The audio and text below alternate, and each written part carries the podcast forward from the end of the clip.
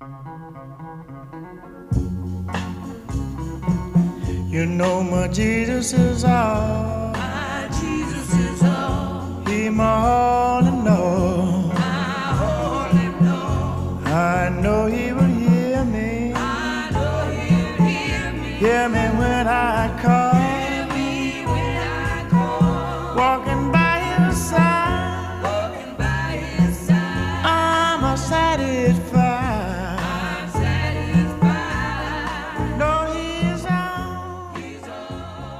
Welcome to Sanctified in Truth with Michael York, ministry of the Fairview Baptist Church in Ashland, Kentucky.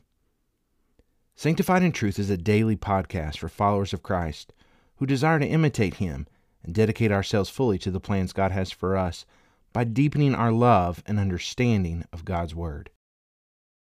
Today on Sanctified in Truth, we're going to be looking at Hebrews chapter 1, verse 5 to 14. As always, I want to encourage you to read the passage before you listen to the podcast. Somewhere along the line, angels seem to have taken an improper place of prominence in the thinking of these Jewish Christians in Rome. Now, honestly, I'm not sure why the book of Hebrews begins with such a lengthy discussion of angels. Scholars debate possibilities like whether the writer of Hebrews is trying to persuade these Christians that Jesus is not an angel, a conclusion that seems unlikely to me, or he's correcting some of the conceptions that they have carried over into Christianity from Jewish traditions. Whatever the purpose of the emphasis on angels, it's ultimately of little importance because the point is abundantly clear Jesus is better. Even in our culture, there remains a fascination with angels. Along with that fascination, there's also been a lot of misunderstanding. What the writer of Hebrews makes undeniably clear is that angels are servants and they serve the king. Whatever else we may think about angels, we can't forget that. The word angel means messenger. Angels do not act independently, they serve at the pleasure of King Jesus. The writer of Hebrews amassed a series of quotations to help us see the importance of understanding the work of Jesus. The first two quotations are from Psalm chapter 2 verse 7 and 2 Samuel 7:14. Both of these verses are intended to establish Jesus as the Davidic Messiah, the king who would reign and was promised. The next two questions establish Jesus as the one who is worshiped by the angels. Only God is worshiped, and thus Jesus is God. As God, he created the angels. And if angels are amazing, how much more amazing must their creator be? Let me just pause here and remind you humans do not become angels. Angels are their own separate created beings. That's part of what we can see here. The next thing the author of Hebrews points out is that while the angels were created, Jesus is eternal. He has always been and will always be and is unchanging in his perfection. Finally, because of who Jesus is, he's given the place of prominence at the right hand of God. No angel's given that prominence. What's the purpose of all these quotes? Now, we may need to look past all the allusions to angels and all the confusion and questions that arise out of that to understand what is clearly the point of this passage. Often we can trust things in addition to God. We have a backup plan. We trust in God, but we also create a safety net to fall back on in real emergencies. We trust in God, but we also trust in the faith of others. Some people trust in saints, some trust in rituals, and in this case, people also trusted in angels. The point that's being made here is all we need is King Jesus. The writer of Hebrews asks why anyone would put their hope in a servant of the king when they have a king who has put himself at their disposal. When we go through tough times, if we root our hope in anything or anyone other than Jesus, we will be disappointed. But when we trust in Jesus alone, we'll always be cared for and protected by our reigning king. As we seek to think through the meaning, implications, and applications of this passage, we want to ask ourselves our three basic questions. First, what does this passage tell me about God? The Bible frequently speaks of Jesus as a king.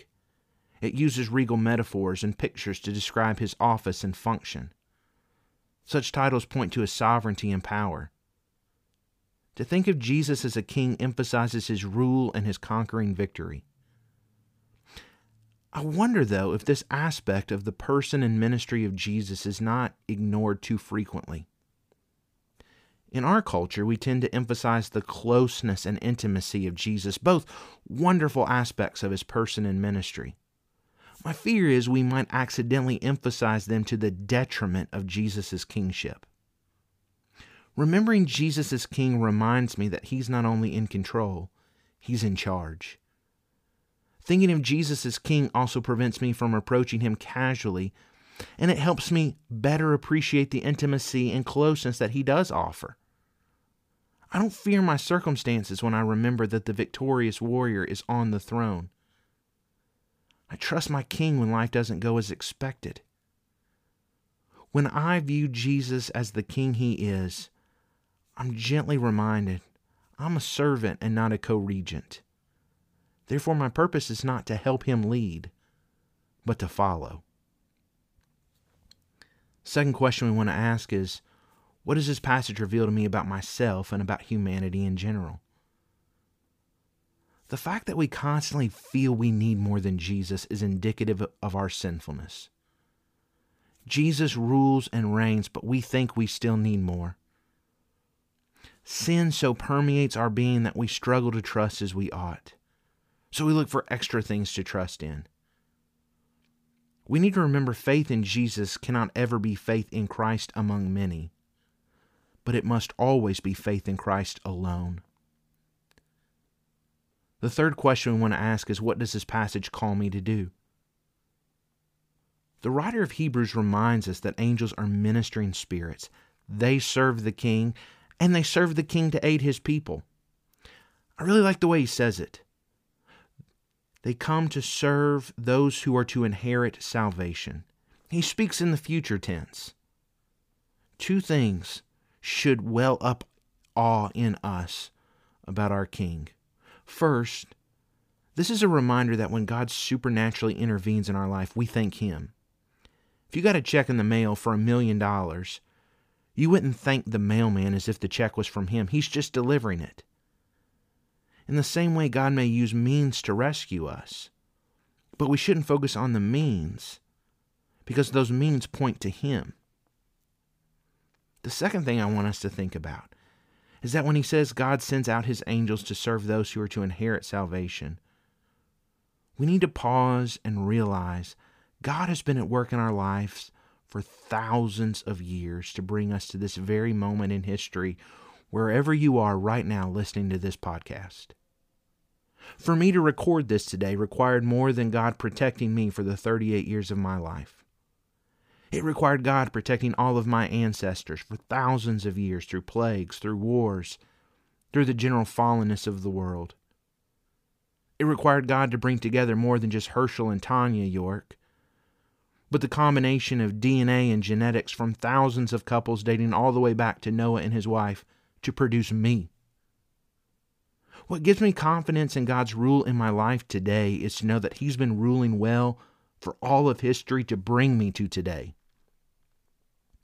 Why would I do anything other than trust in Him?